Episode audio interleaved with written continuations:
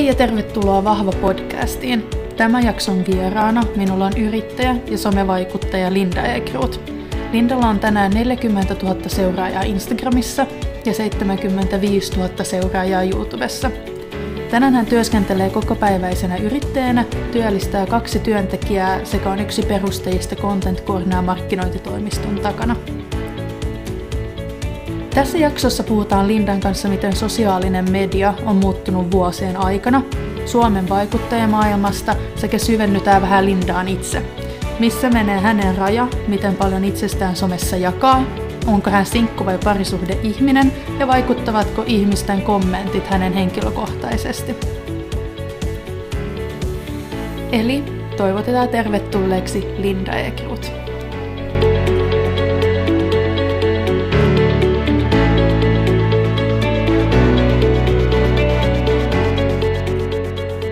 Eli hei Linda ja tervetuloa Vahva-podcastiin. Hei, kiva olla täällä.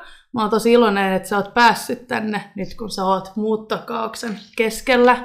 Oot myynyt asuntosi tai no talosi mm. Vantaalla ja oot parin päivän päästä muuttamassa Barcelonaan. Niin... Joo. Tää oli niinku hyvä viimeinen hetki saada mut tänne, koska sitten on ihan hetken enää tulossa takaisin. Tosiaan tässä on nyt aika nopeasti asioita tapahtunut. Mä laitoin joku ehkä vajaa kaksi viikkoa sitten mun asunnon myyntiin. Heti ensimmäisenä päivänä tuli ihan sairaan hyvä tarjous. Ja sitten katsottiin loppuviikko, että millaisia muita tarjouksia tuli, mutta sitten päädyttiin heti ää, neljän päivän päästä hyväksymään. Tai minä päädyin, mä en tiedä miksi mä aina puhun monikossa, mutta minä päädyin hyväksymään sen ostotarjouksen. Ja nyt sitten ää, on asunto periaatteessa myytynä, mutta tässä oli ehtona vaan se, että nämä ostajat saa niiden oman asunnon alta pois myytyä, niin ensimmäinen neljättä mennessä, jos ei saa, niin sitten joutuu taas lähteä myymään näin, mutta mä uskon, että saa, että optimistisena ollaan. No miten sä nyt sitten, että sehän on kuitenkin aika iso talo, missä asut aika paljon mm. niin kuin tavaroita, niin säästät sä mitään vai myyt sä kaiken vai mikä on suunnitelma? No mulla oli vaihtoehtona, että jos seuraavat ostajat olisi halunnut ostaa melkein kaikki kalusteet, että esim. Sisustuspilareista ja mun hienoimmista design-valaisimista en tule luopumaan, mutta kaikki muu on jotain perus Ikeaa, että sille olisi ollut helpompaa, että ne olisi ostanut, mutta ne nyt sitten ei halunnut ostaa hirveästi, kun niillä oli en, niin kuin entuudestaan niin paljon omia kalusteita. Ee, niin nyt mä oon päättänyt, että mä laitan osa myyntiin, sitten osa menee varastoon ja sitten mä katselen vähän, että saanhan mä myöhemminkin kaikkea sitten myytyä, mitä ei tarvii tai joka ei sovi seuraavaan asuntoon, mutta turha nyt heittää ihan kaikki pois tässä näin, jos sitten kuitenkin olisi tarvinnut seuraavassa asunnossa. Onko tämä jo ollut pitkään suunnitelmissa, että myydään asunto pois ja muutetaan Barcelonaan vai miten tämä on niin kuin mennyt? No, sanotaanko näin, että mä ehdin asua tuossa asunnossa vähän vajaa kaksi ja puoli vuotta. Ja silloin kun mä muutin sinne, niin mä olin mun ex-poikaystävän kanssa yhdessä. Mulla oli täysin eri elämäntilanne. Silloin elettiin aika paljon niin, että oltiin vaan siellä kahdestaan ja fiksailtiin pihaa sun muuta. Mä en nähnyt ihan hirveästi mun kavereita. En todellakaan käynyt ravintoloissa syömässä, juhlimassa, siis... Mä olin aivan eri ihminen, mutta sitten kun erottiin tuossa pari kesää sitten, sen jälkeen mulla vaihtui niinku ihan kaikki. Musta tuntuu, että mä joudun opettelemaan uudestaan sen, että kuka mä oon, mistä mä tykkään, mitä mä haluan tehdä. Mä tajusin yhtäkkiä, että mun ei tarviikaan seurata tätä polkua, johon mä oon vaan ajautunut, vaan mä voin itse nyt päättää, että mitä polkua mä haluan seurata, minne mä haluan mennä. Ja tajusin sen, että niin kuin mun työn ja kaiken muunkin suhteen mulla ei ole mitään, joka pakottaa mut ole täällä Suomessa. Ja mä oon aina kyllä kadehtunut mun muita kavereita, jotka on mennyt sitten opiskelemaan lukion jälkeen ja on päässyt vaihtoon. Ja on ajatellut, että mä haluan jossain vaiheessa kokeilla asua ulkomailla, mutta se on kuitenkin tosi iso päätös ja hankala organisoida, varsinkin jos ei ole yrittäjä ja silleen, että pystyy tehdä mistä vaan töitä, mutta vaikka on myös yrittäjä, niin silti siinä on aina kaikkea, mitä pitää ottaa huomioon. Niin sit mä aloin vähän, niin kuin, mä laitoin ton ajatuksen muhimaan, Mutta sitten alkoi heti koronat ja kaikki. Ää, ja sitten mä nautin tosi paljon täällä Suomessakin olemisesta, kun ensimmäistä kertaa alkoi kunnolla sitten käymään ravintoloissa ja juhlimassa ja tutustui hirveästi uusiin ihmisiin. Ja, eli kun on semmoista nuoruuden sinkkuaikaa. Ää, ja sitten mä tapailin yhtä tyyppiä vähän pidempään tänä kesänä, joka sitten päättyi aika yllättäen, vähän ikävästikin, jolloin tää ehkä triggeröi mulla sitten tänne, että okei, nyt vitsi, että taas mä meinasin ajautua tähän, että mä vaan nyhvään täällä Suomessa, enkä tee mitään sellaista, mitä mä nyt nuorena oikeasti niin kuin pystyisin ja kannattaisikin tehdä vähän, niin kuin, äh, kokeilla rohkeampia juttuja. Ja elokuussa mä sitten päätin, että okei, mä haluan lähteä sinne Barcelonaan heti, kun mun työt ja koronatilanne ja näin sallii. Niin sit mä lähdin työstää sitä ja samalla myös päätin sen, että mä haluan myydä ton asunnon niin, että mulla ei ole täällä Suomessa mikään tai mitään, joka sitoo mut tänne, vaan mä voin ihan rauhassa mennä ja katsoa, että haluuks mä olla siellä sit niinku neljä kuukautta vai viisi vuotta vai näin. Et. Eli sulle ei ole mitään tarkkaa, niin kuin jos sanotaan aikaa, että näin kauan mä tuun ole poissa. Ei oo, että nyt on pelkästään niin kuin lentoliput ostettu sekä mulle että mun työntekijälle Veronikalle, joka tulee mun kanssa sinne mukaan ja asutaan sitten yhdessä. Ja Airbnb on varattuna nyt kolmeksi kuukaudeksi, koska mä haluan vähän kokeilla eri alueita, että mä en uskaltanut ottaa mitään pidemmäksi aikaa, kun tuossa on kuitenkin niin paljon kaikkea, mitä pitää katsoa, että miten toimii, että just miten työntekijän kanssa yhdessä eläminen toimii, tykkääkö siitä alueesta, tykkääkö ylipäätänsä edes Barcelonasta, että siellä haluaisi asua, koska mä oon ollut siellä vaan pari kertaa reissussa, niin eihän se ole yhtään sama juttu kuin sitten, että siellä asuisi. Ää, niin mä haluan ihan rauhassa katella, ja jos viihdyn tosi hyvin ton kolmen kuukauden jälkeen, niin sitten mä otan varmaan jonkun pidempiaikaisen vuokrakämpään, joka ei olisi valmiiksi kalustettu, niin kuin tämä Airbnb on, ja sitten tekisi niin kuin jotain vähän vakituisempaa muuttaa, mutta ei ole tarkoitus kuitenkaan ihan loppuelämäksi muuttaa sinne nyt, vaan ehkä ennemmin etsiä nyt jostain lämpimästä, kivasta paikasta öö, semmoinen niin kuin alue, missä haluaisi jatkossa asua talvisin. Että sitten pystyisi olemaan täällä Suomessa silloin, kun täällä on sesonkiaika töidenkin puolesta ja kesät on ihania Suomessa, mutta sitten voisi aina talveksi mennä tuttuun ja turvalliseen paikkaan, ettei ole joka kerta aina eri lomakohde ja eri kämppä ja näin. Kuulostaa ihan mahtavalta suunnitelmalta. Sä sanoit just, että nyt parin vuoden aikana niin sä oot vähän niin kuin löytänyt itsesi ihan uudestaan. Mm. Niin mitä niin kuin muita on ollut? Että totta kai enemmän ystäviä ja näin, mutta enemmän elämän iloa vai ihan uusia harrastuksia vai mitä kaikkea se niin kuin muutos toi mukana?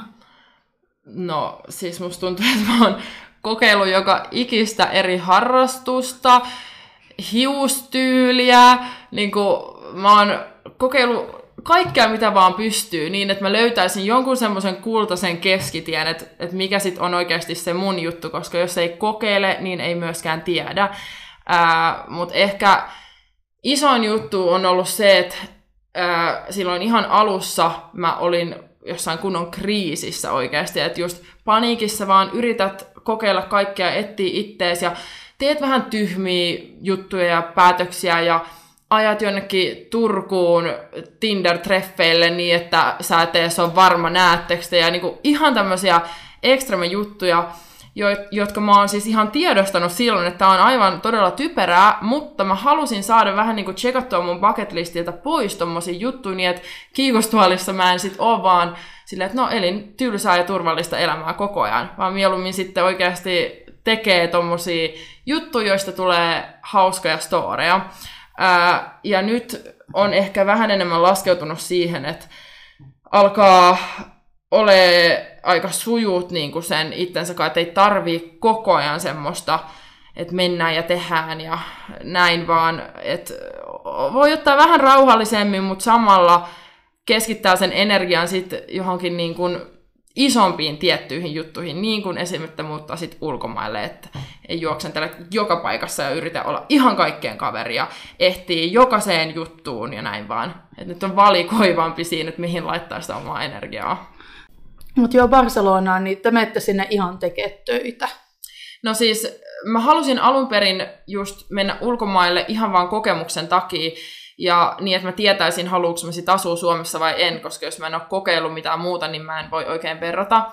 Ja ennen kuin siis me päädyttiin tähän, että Veronika tulee mun kanssa mukaan, niin mä olin jo lähdössä sinne yksin, että mä ajattelin, että mä menen sinne ja yritän vaan aloittaa tavallaan puhtaalta pöydältä. Mä teen töitä sen verran, kun mä jaksan ja ehdin ja pystyn, mutta olisin priorisoinut enemmän sitä mun omaa kasvua ja, ja semmoista. Mutta sitten me aloitettiin Veronikan kanssa tuossa syksyllä, yhdessä tekee töitä, ja hän osoittautui todella hyväksi ja ihanaksi työntekijäksi ja myös ihmiseksi. Ja sitten se itse ehdotti, kun mä olin sanonut silleen, että joo, mä oon nyt sataprosenttisen varma, että mä lähden sinne. Että hänkin voisi tulla mukaan, jos ei mua haittaa, että katsotaan vaan käytännön asiat.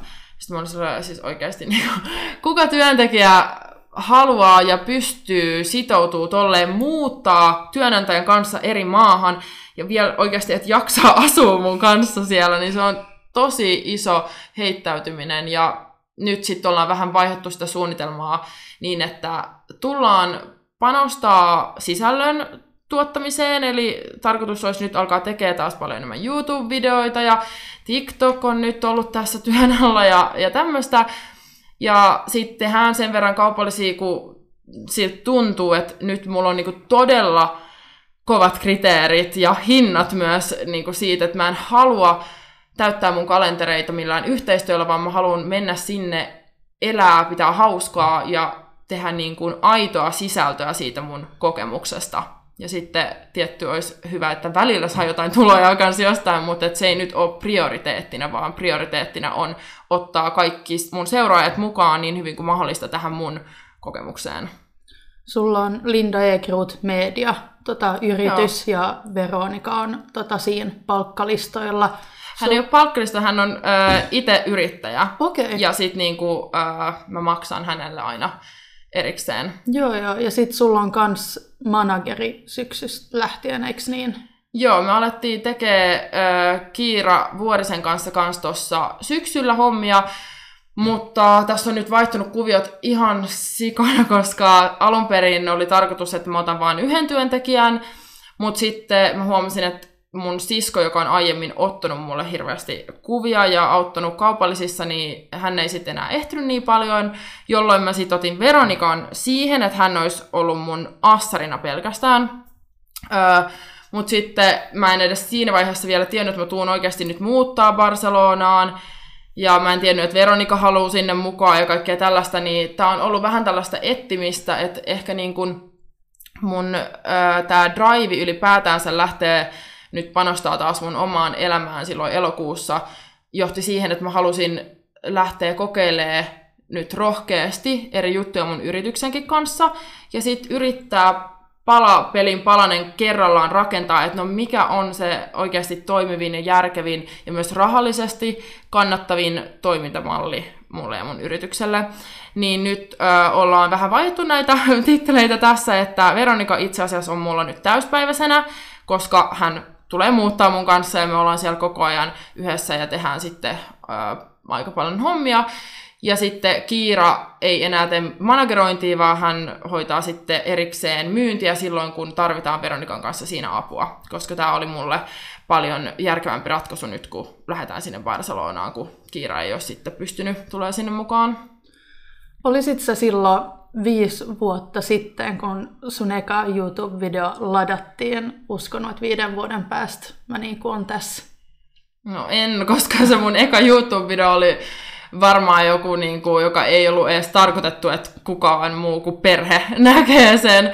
Mä ihan aluksi julkaisin jotain random matkavideoita. Mä en tiedä, muistatko J. Alvarezin, mutta se teki semmosia hienoja matkavideoita, jossa oli hidastettuja klippejä ja tämmöisiä, niin semmosia mä aloin tekemään aluksi. Ja sit mä aloin, ö, ehkä just kun mä tein blogia aika kauan, niin sit latasin YouTubeen vaan sen takia, että mä saan sen linkattua blogiin, jonkun Q and A tai näin. Mutta sitten mä en edes tiedä, niin kuin mä en muista enää, että miten se sitten muovautui siihen, että mä aloin tekemään enemmän henkilökohtaista sisältöä, koska sittenhän sieltä tuli kaikki lyön vierasta miestä perseelle YouTube-videoita ja soodastriimaa jotain vesimeloonia ja sun muuta, niin kyllä se sitten aika nopeasti lähti laukalle. Kyllä, todellakin. Mä muistan itse, kun tota, oli nuori ja oli vaikka lukiossa. Mm. Ja monet just katsoivat Therese Lindgrenin Y T-videoita ja oli silleen, että vitsi mä halusin kans tehdä, mutta ei uskalla. Ja sitten ehkä oli pari ihmistä, jotka uskalsi, mutta aika nopeasti ainakin pienessä paikkakunnassa, mistä mä oon kotoisin, niin tuli sitten kommentteja, että ei hä, hä, hä, katso tämän videota. Ja sitten ne on lopettanut. Mm. Niin sä itse siihen alkuun niin kun mitään sellaisia, jos sanotaan tyhmiä kommentteja. Mä oon ollut tosi onnekas siitä, että mä en oo ollut koskaan silmätikkuna. Että mä en oo saanut mitenkään hirveästi negatiivisuutta, vaan se oli enemmänkin mun omassa päässä. Mä en itse uskaltanut enää olla esim. Niin paljon yhteydessä mun lukiokavereihin, joiden kanssa mä nyt oon tosi läheinen, koska mä ajattelin, että ne varmaan ajattelee, että nyt toi on muuttunut niin paljon ja nyt toi varmaan on ihan ylimielinen ja mitä toi nyt yrittää ja kaikkea tällaista, vaikka sitten myöhemmin kaikki on sanonut, että ei ole todellakaan ajatellut niin, mutta varsinkin kun on niin nuori ja muutenkin epävarma itsestään ja kaikesta, niin kyllä se on aika kova pala sitten lähtee tekemään noin julkista juttua, kun sä et tiedä, että se onnistuu siinä. Ja just kun varsinkin aluksi ei mulla ollut mikään suunnitelma tehdä tästä mulle uraa, jolloin mä en ajatellutkaan silleen, että nyt mun on pakko onnistua tai ei, vaan mä tein vaan niitä videoita, koska se oli hauskaa ja jollain sairaalla tavalla siitä sai egoboostia, kun huomasin, että ihmiset vaikka tykkäilee ja tulee kivoja kommentteja ja näin. Mutta kyllä aika nopeasti sitten tajus, ja mä oon aina ollut tosi oman tien kulkija, että ihan sama mitä muut sitten ajattelee, että tää on niin sairaan hauska ja mulle sopiva työ ja myös osoittautunut koko ajan toimivaksi, niin turha sitä sitten miettiä, mitä muut ajattelee. Sähän olit vielä teini silloin, kun sä aloitit, mm. niin millainen teini Linda sitten oli?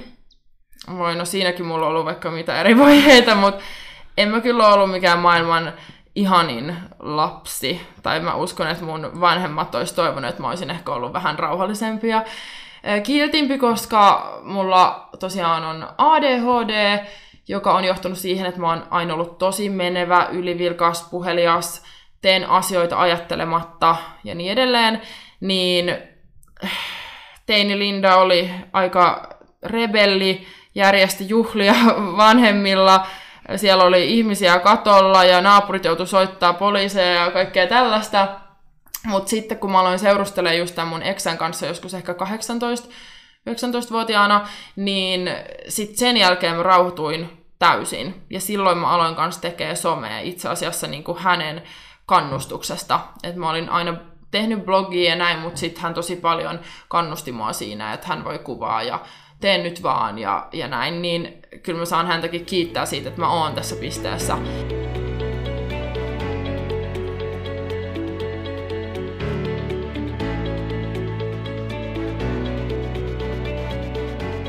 Öö, no miten kauan meni, kunnes sit sä perustit ihan niinku oman yrityksen, että se alkoi mennä niin hyvin, että niinku sillä pystyi jo niinku elämään?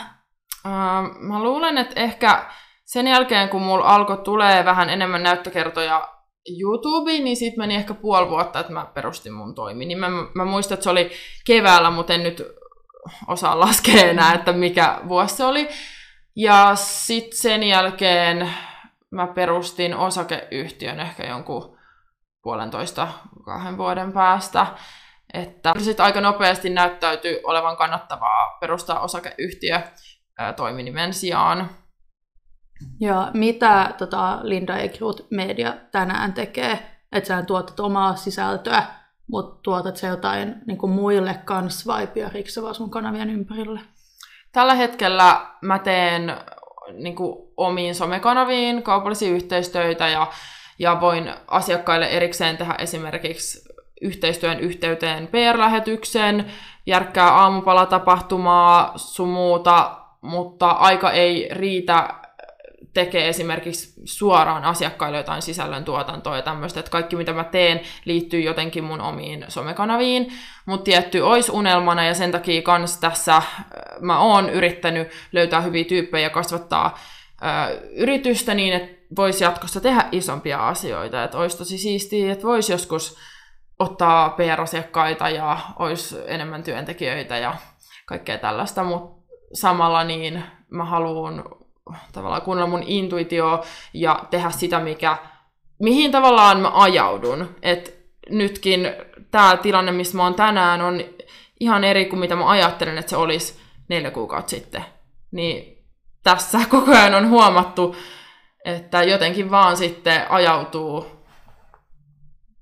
niin kuin tekemään hyviä päätöksiä ja sitten yritys menee eteenpäin. Et tietty, mulla on paljon tavoitteita ja yritän mennä niitä kohti, mutta Mutta olen huomannut, että hirveästi ei voi kyllä liikaa myöskään suunnitella, koska sä et ikinä voi tietää, että kenet sä tapaat ja mikä tilaisuus tulee milloinkin ja näin.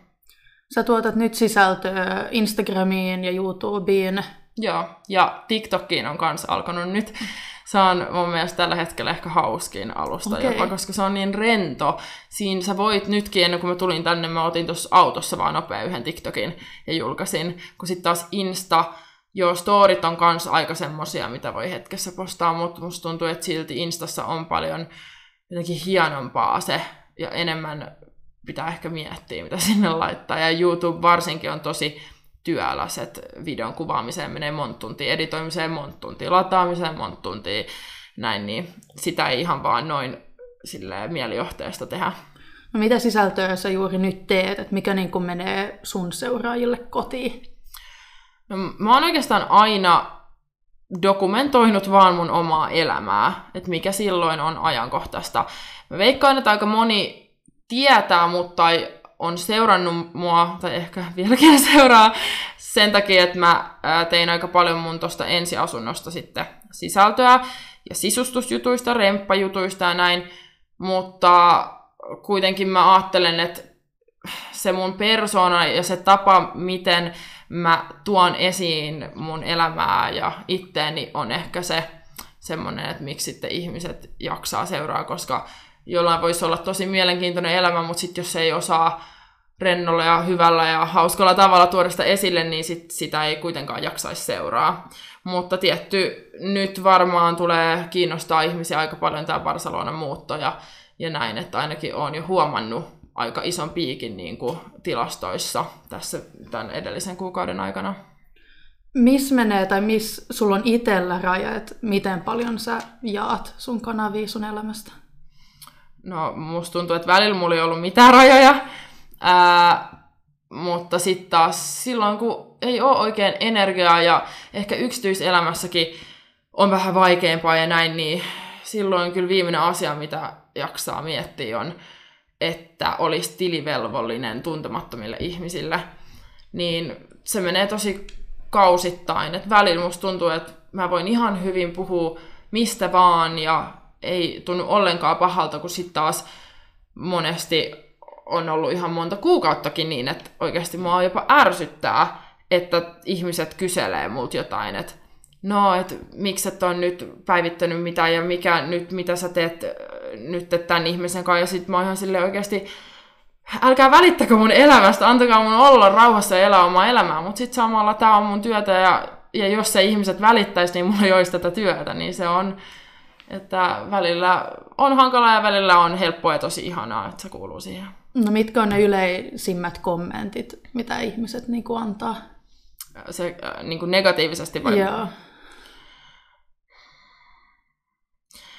No tosi vaikea miettiä silleen, että vertaa koko ajalta, kun mä oon tehnyt somea, mutta ehkä tällä hetkellä, jos jotain negatiivista tulee, tosi vähän tulee, niin se liittyy siihen, että ö, miksi mä nyt jo muutan. Että justhan mä vasta ostin kalliilla asunnon ja remppasin ja bla bla bla tämmöisiä juttuja, mutta ihmiset ei ymmärrä, että mun tarkoitus ei ole koskaan ollut asua ensiasunnossa koko loppuelämää Vantaalla yksin, varsinkin kun elämäntilanne muuttuu ja on kaikkea muuta siistiä ja kivaa, mitä voisi tehdä, niin en, eihän mä tietenkään tommosista ota itteeni.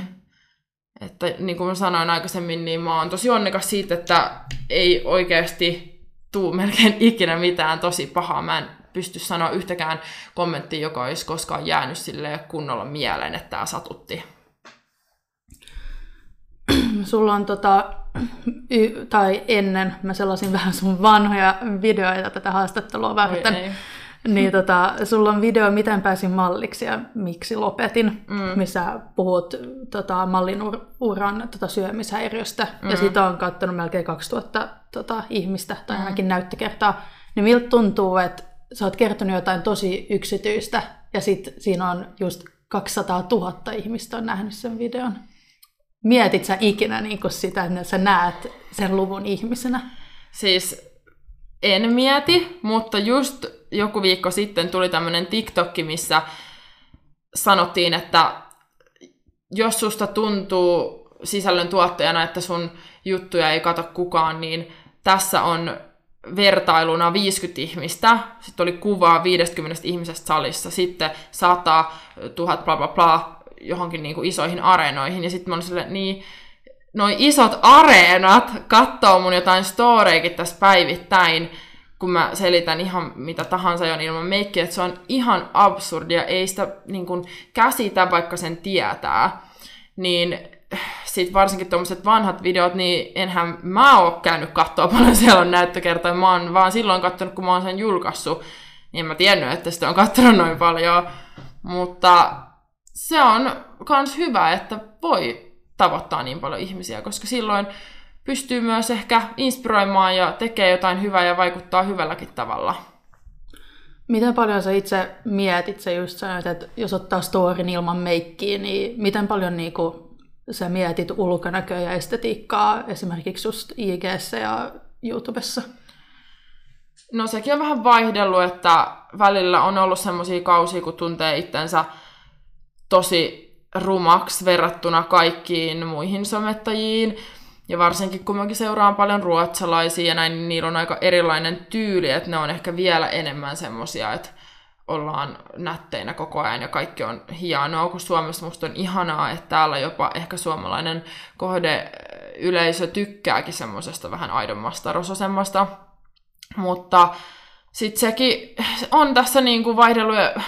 Kyllä mä valehtelisin, jos mä sanoisin, että se ei ole vaikuttanut siihen, että mulla on itsevarmempi ja parempi fiilis, että mä oon vähän kokeillut eri hiusvärejä, nyt mä oon löytänyt tämmöisen ihanan tumman, ja mä tunnen itteni tosi kauniiksi tässä, ja, ja on löytänyt sitä omaa tyyliä, ja, ja tämmöisiä asioita, että et kyllä varmasti jokainen pystyy yhtyä siihen, että jotkut tämmöiset vähän pinnallisemmat jutut saattaa vaikuttaa tosi paljon siihen, että mitä niin kuin tuntee itsestään, mutta mulla ei kyllä koskaan ole ollut ongelmaa myöskään näyttää itteen ilman meikkiä, ja mulla on ollut aknea, ja siitäkin on puhunut, ja näin, että musta on tosi tärkeää, että vaikka tykkäiskin olla nättinä ja laittautua hirveästi ja näin, niin näyttäisi myös sitä toista puolta, koska monesti ihmiset saattaa unohtaa sen, ja luulee, että no, kaikki on sitten täydellistä, kun ne näyttää tältä, eikä ikin saa nähdä sitä toista puolta.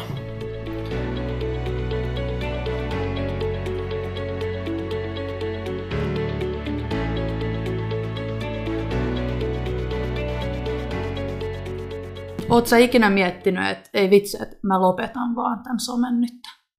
On, monta kertaa. Mutta se kans tulee aika silleen standardisti tyyliin kaksi-kolme kertaa vuodessa. Ja silloin vaan tietää, että okei, nyt joko mä oon ajanut itteni johonkin burnouttiin, että nyt mun pitää ottaa taukoa, tai sitten yksityiselämässä on tapahtunut jotain, joka just vie kaiken energian, jolloin sitä ei olisi niin kuin tehdä mitään muutakaan työtä.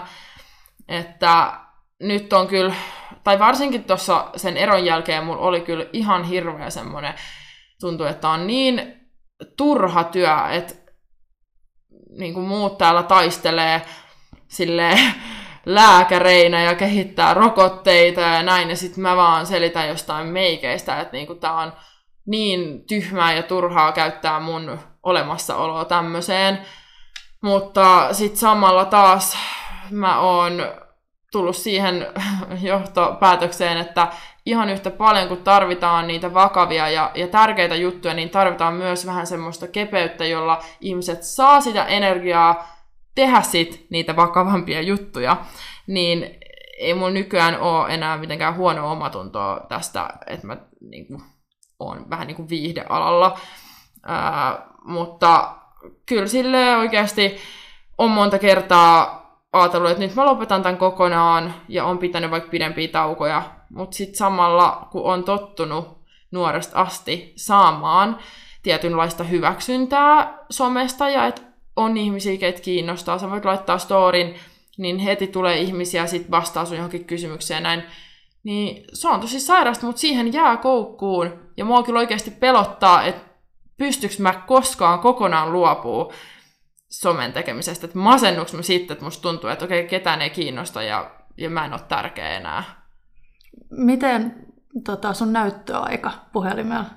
Mitä monta tuntia sä luulet, että sulla on? No mä tiedän, että mulla on jotain kymmenen ainakin, koska mä teen suurin osan töistä puhelimella ja sitten vastapainoksi töistä mä katon puhelimelta jotain sarjaa. Niin se on niin kuin koko ajan siinä päällä. Ja se on ihan hirveetä, mutta samalla mä en ole koskaan itse niin kuin kokenut sitä ahdistavaksikaan, kun jotkut sit saattaa saada tosi huonon omatunnon siitä. Mutta kun mä oon vaan silleen, että no... Tää nyt kuuluu mun työhön, että mä oon tällä puhelimella ja koko ajan tavoitettavissa ja, ja niin kauan kuin mulle ei tuu siitä ahdistunutta fiilistä, niin ihan sama. Sitten se voi olla vaikka kaksikymmentäneljä tuntia sama. Oikeasti välillä mä nukahdankin silleen, että puhelin on vaan päällä siellä ja joku sarja pyörii. Miltä sun tavallinen viikko sitten näyttää? Istut sä vaan sun puhelimen kanssa sit tota, naaman edessä vai? Joo, mä en tee mitään muuta. Istun sohvalla ja katon puhelinta viikon putkeen. No siis se on ehkä yksi kivoimmista jutuista tässä työssä, että on vaikea sanoa, että miltä tavallinen viikko näyttää, koska se on niin vaihteleva sesongista kanssa riippuen. Että tuossa ennen joulua tavallinen viikko oli se, että mä kuvasin joka ikinen päivä jotain yhteistyötä ja oltiin Miamiissa Finnairin kanssa työmatkalla Veronikan kanssa ja tosi paljon siistiä, ollaan hotellissa, on isoja kuvauksia. Ja sitten taas nyt koko tammikuun, niin mä oon vaan ollut yksin tyhjän sohvalla ja just tuijottanut vaan sitä puhelinta ja yrittänyt ottaakin vähän rennommin. Että nyt on ehkä silleen alitajuntaisesti kerännyt energiaa siihen, että sit jaksaa tehdä tämän muuton ja sit lähtee niinku kunnon. Tulee kolme YouTube-videoa viikossa ja tulee kaikkia kivoja TikTokkeja ja konsepteja someen ja näin, niin, niin se vaatii aina sen, että välillä vähän lepää, jotta sit taas jaksaa uudella drivilla tehdä uusia juttuja. Tunnistat sä hyvin silloin, kun, tai kun kroppa sanoo, että nyt ollaan tehty vähän liian paljon töitä. Osaat sä sit pysähtyä vai meneekö vielä vähän aikaa ja sit pysähdytään vasta? Mä kyllä tunnistan, mutta mä en osaa pysähtyä. Et mulla oli just nyt syksyllä tämmönen, että en ole varmaan ikinä tehnyt noin paljon töitä kuin nyt syksyllä. Ja mä tulin kanssa kipeäksi ja olin sitten monta viikkoa kipeänä ja tuli vielä jälkitautia siitä ja edelleen tuntuu, että esim. Tää stressi haittaa mun unta, vaikka mä oon kuukauden vaan makoillut nyt. Et nyt mä kyllä oikeasti olin silleen, että mä en enää ikinä anna itteeni mennä tohon pisteeseen, että se ei oo sit sen rahan arvosta tehdä tuossa kunnossa mitään, vaan sitten mieluummin kuuntelee sitä omaa kroppaa ja kunnioittaa terveyttään. Mutta se on vaikeaa, koska kun sä oot yrittäjä, niin sä et voi vaan olla silleen, hei joo, nyt mä oon kipeä, mä otan saikkuun ja joku maksaa siitä, vaan jos sä et sit tee, niin sit kukaan ei maksa sulle. Yrität sä kuitenkin pitää jotenkin niin kuin päivittäin, sanotaan työaika kahdeksasta johonkin, vai vaihteleeko se niin kuin ihan päivä päivältä melkein fiiliksen mukaan? No aiemmin mulla ei ollut mitään tämmöistä, että kaikki aika oli oikeastaan työaikaa, varsinkin silloin ihan alussa, kun mä olin niin innoissani tästä työstä, niin mä editoin jotain YouTube-videoita aina kolmeen yöllä ja vastailin meileihin, ja niin kuin ei ollut mitään järkeä siinä touhussa, mutta nyt tämän niin kuin syksyn jälkeen, kun meni niin pahaksi taas, niin mä päätin, että mä en aio tehdä mitään töitä kahdeksan jälkeen illalla. Mä oon alkanut kunnolla rytmittää mun nukkumisia, on ottanut unilääkkeitä avuksi ja syönyt säännöllisemmin, että mä oon yrittänyt nyt sieltä ihan koresta korjata tätä ongelmaa, koska se ei ole pelkästään se työ, vaan ne mun elämäntavat siinä ympärillä kanssa, jotka sit ajaa mut siihen. Että jos mulla on huonosti energiaa aamulla ja päivällä, no silloin mä ajaudun tekemään illalla ja yöllä niitä juttuja, niin mun on pitänyt saada vaihdettua tämä koko rytmi ihan alusta asti. Jos tulee inspiraation puute, niin seuraat sä muita maita, että mitä ne tekee vai mistä sä saat niinku inspiraation sun kontenttiin? Sehän on paljon just sun elämää, mutta otetaan esimerkiksi yhteistyökampanja, mm. niin sehän pitää myös suunnitella ja miettiä, Joo. miten toteutetaan. Tai Y T-videon joku mm. niinku teemavideo, niin mistä sä saat niinku inspiraatiota? No monesti mä saan vaan random ideoita yhtäkkiä, jolloin mä sit heti kirjoitan ne ylös mun muistiinpanoihin, ja sit kun on vaikka yhteistyö, niin sit mä katon sitä mun idealistaa, että sopisiko joku näistä tähän toteutukseen.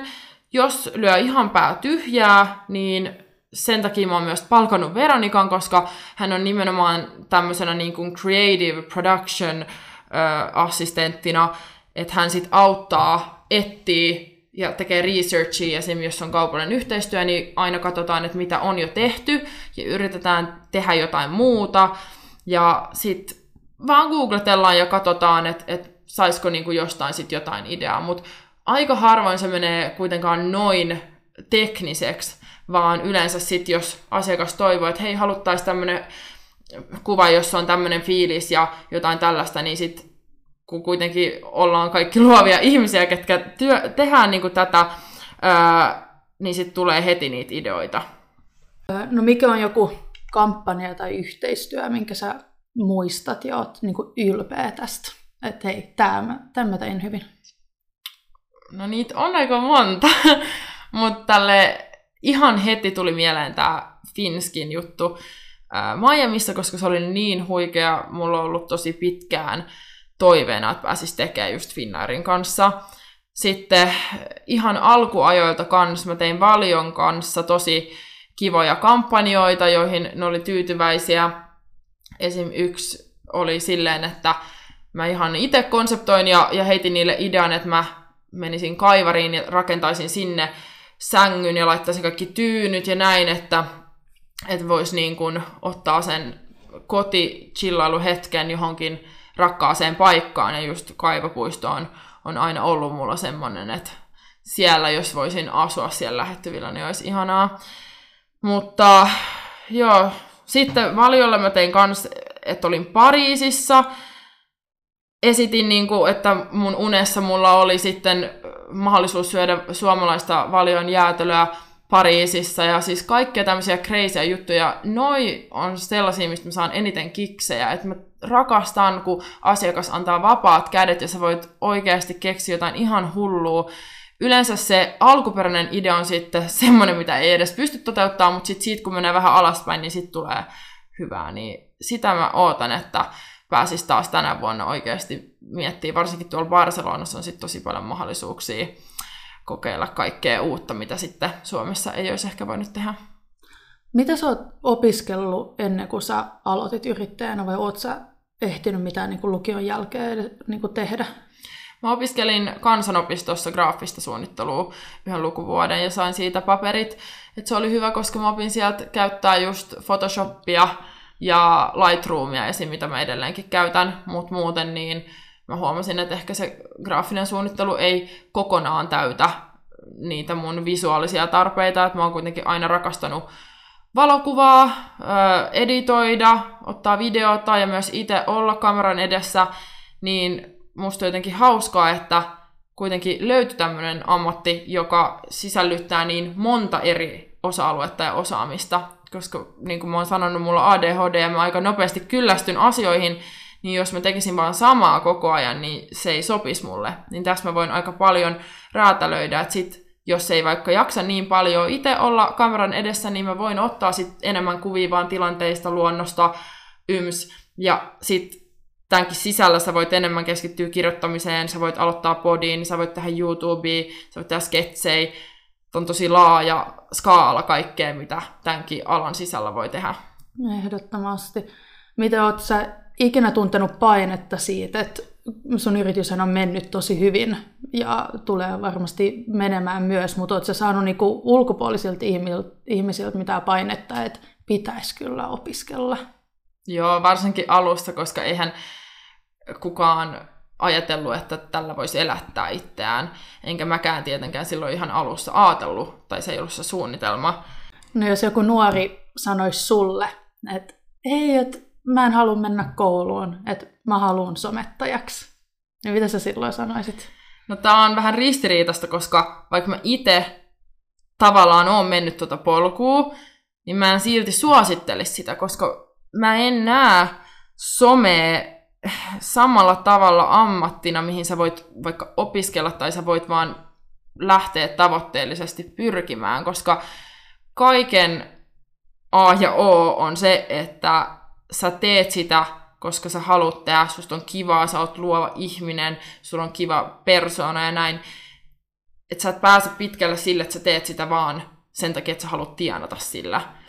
Ja se sit kans näkyy aika nopeasti.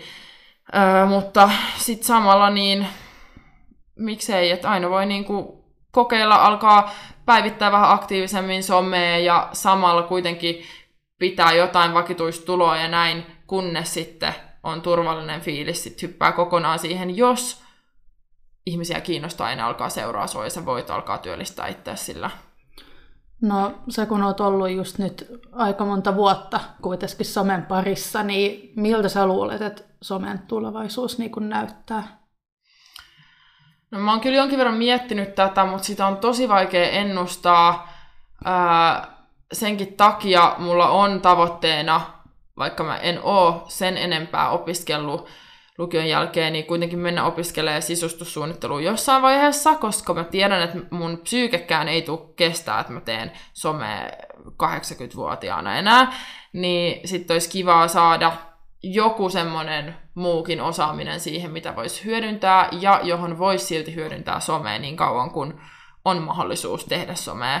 Mutta mä luulen, että me ollaan koko ajan siirtymässä enemmän ja enemmän semmoiseen rentoon, samaistuttavampaan, ei niin kiilotettuun sisältöön.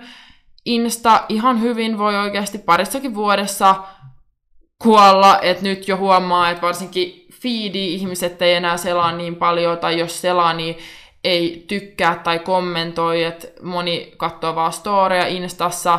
TikTokin suosio on noussut koko ajan enemmän ja enemmän, koska se on niin rentoa sellaista, että ei liikaa panosteta ja mietitä, vaan tehdään vaan hauskaa ja semmoista extempore-sisältöä. Ja, ja mäkin tykkään sen takia TikTokista, koska mä aina nauran, kun mä katon niitä siellä ja jaan kavereille ja on paljon samaistuttavia ää, sketsejä sun muuta. Niin se on vaikea sitten sanoa, että mitä YouTubelle käy, koska mä en itse esimerkiksi oikein koskaan kattonut YouTube-videoita. Että se ei ole ollut semmoinen, mihin mä haluan sitten käyttää mun aikaa, että mä mieluummin katson jotain sarjaa. Mutta varmasti sielläkin vielä niin kuin joitain vuosia pystyy porskuttaa, jos on tarpeeksi kiinnostavaa sisältöä ja näin. Mutta en tiedä, voi ihan hyvin olla, että somekin tässä jossain vaiheessa menee sellaiseksi, että kaikki on ns-somettajia ja vaikuttajia, jolloin meidän esim. Hinnat tippuu ja me ei voida enää samalla tavalla elättää kuin nyt, kun ei ole niin paljon kilpailua, niin sitten me pystytään aina niin kuin korottaa hintoja, että se miten, voi vaikuttaa. Just kun kauanhan tota Instagram esimerkiksi oli sellainen paikka, että kaikki oli täydellistä, mm. niin nyt jos se menee siihen, että se on paljon rennompaa mm. ja näin, niin onko se sun mielestä, jos sanotaan somettajana, tylsää vai ihanaa? Se riippuu varmasti ihan, millainen somettaja on.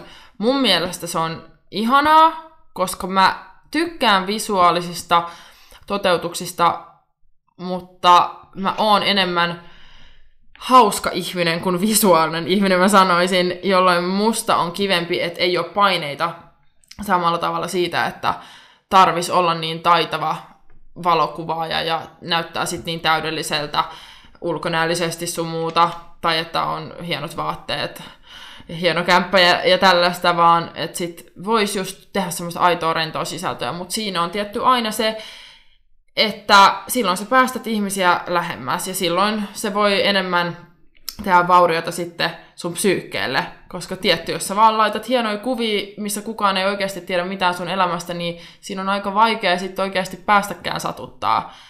Ja se on myös raskasta koko ajan sitten antaa ihmisten olla niin mukana siinä sun elämässä, koska sitten tietty ne kans alkaa sanoa omia mielipiteitään ja puuttuu ja, ja näin.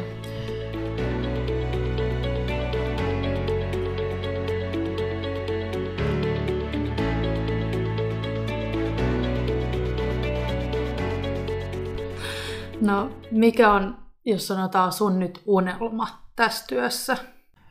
No mä sanoisin, että mun unelma on aika lailla tää tilanne, missä mä oon jo tällä hetkellä. Että mulla on semmoiset tulot, että mä pystyn elää kivaa elämää. Mä voin ottaa sen taksin, jos ulkona sataa räntää joka suunnasta ilman, että mä itken siitä, että joutuu nyt maksaa siitä. Mä voin kokeilla, tehdä vähän extempore-juttuja, matkustaa, olla samalla kavereitten kanssa, että koko mun elämä ei ole pelkästään työntekoa, niin vaikka tietenkin aina on tavoitteita, niin kuin mä sanoin, olisi kiva joskus tehdä vielä isommin ja saada suunnitella joku vaatemallisto jonnekin ja tehdä P R-tapahtumia enemmän sun muuta, niin kaikki nämä on sellaisia, että jos ne ei tapahdu, niin mä silti oon tosi iloinen ja tyytyväinen mun tilanteeseen tällä hetkellä, koska mä oon saavuttanut semmoisen turvallisuuden tunteen ja tuntuu, että on elämä aika hyvin tasapainossa. Mulla olisi vielä kolme nopeata kysymystä tähän loppuun, mitkä mä aina kysyn mun vierailta. No niin, anna palaa. Niin, elämäsi onnellisin päivä. No ei, tommoseen mä vastaan nopeasti, kun mun pitää alkaa kelaa vuosi kerrallaan tässä. No mikä oli viimein, on viimeksi tota, onnellisin päivä? Se voi vaikka olla viime viikolta. Mä sanoisin, no viime viikolla, kun vietettiin mun siskon synttäreitä mun vanhemmilla, ja mun vanhemmat kertoi ekaa kertaa niiden rakkaustarinan, miten ne tapas. Se oli ihanaa. ihanaa. Et sä ollut ennen kuullut sitä? En. Mä olin ihan vihanen, että miksi ne ei ole kertonut mulle. Okei. Okay. No oliko se tosi, joku tosi romanttinen tarina? No oli. Siis mun iskähän on niinku muuttanut eri kaupunkiin mun äidin takia. Sitten äiti sai toisesta kaupungista jonkun harjoittelun, niin sitten se muutti sieltä pois. Ja se on niinku jahdannut sitä varmaan kaksi vuotta. Ja sitten mä olin silleen, että jos mä en löydä tollaista miestä, niin mä oon sit mieluummin sinkku koko elämäni. No ehkä sieltä Barcelonasta. Niin, sitten ehkä. Löytyy. Milloin olit ylpeä itsestäsi? No nyt. nyt.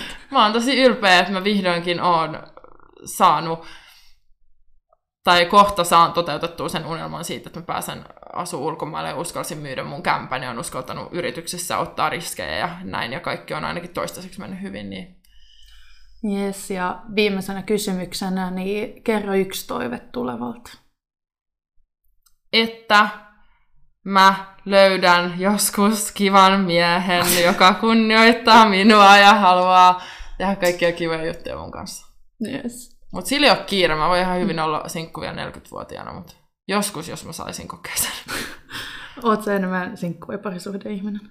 Kyllä mä oon enemmän sinkku, koska mä oon niin itse, mikä tää sanon, niin, koska mä oon niin itsenäinen ja mulla on tosi se oma juttu, mitä mä haluan tehdä, että se vaatii tietynlaisen ihmisen, joka sit pysyy perässä mun jutuissa.